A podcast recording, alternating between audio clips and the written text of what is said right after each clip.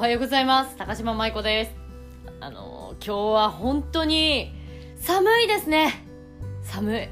関東はずっと雨模様でいきなりこんなに寒くなりますか？お洋服何着ます？えもうコート出していい？そんなような陽気です。皆さん風邪ひいてないでしょうか？大丈夫ですかね？あのー、明日ちょっと学生さんが頑張るコンテストの MC をさせていただくんですけれどもその今下読みをしていてで学校名とか学部名とか学科名とか書いてあるじゃないですかちょっと自分のことを振り返った時に私の歩んできた学校学歴見返して今なおその名前が存在するところっていうのが少ない非常に少ないんですよ。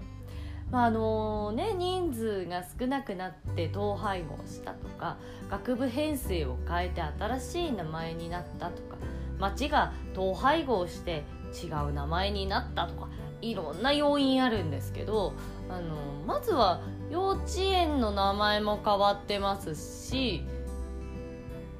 入学した小学校も名前が変わってましたし中学校はそのままで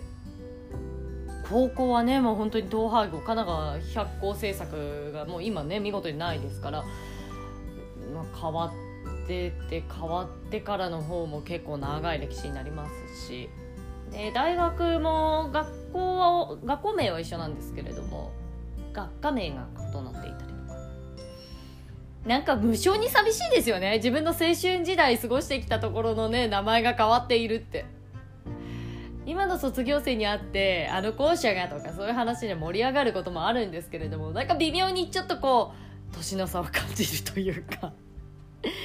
ねえ。この学生さんたちもどんなねあの学校に愛着を持ってこの名前に愛着を持っているのかななんて想像していたらなんだか自分のことを重ねてしまった。そんなことがあったんでちょっとご紹介したんですけれども。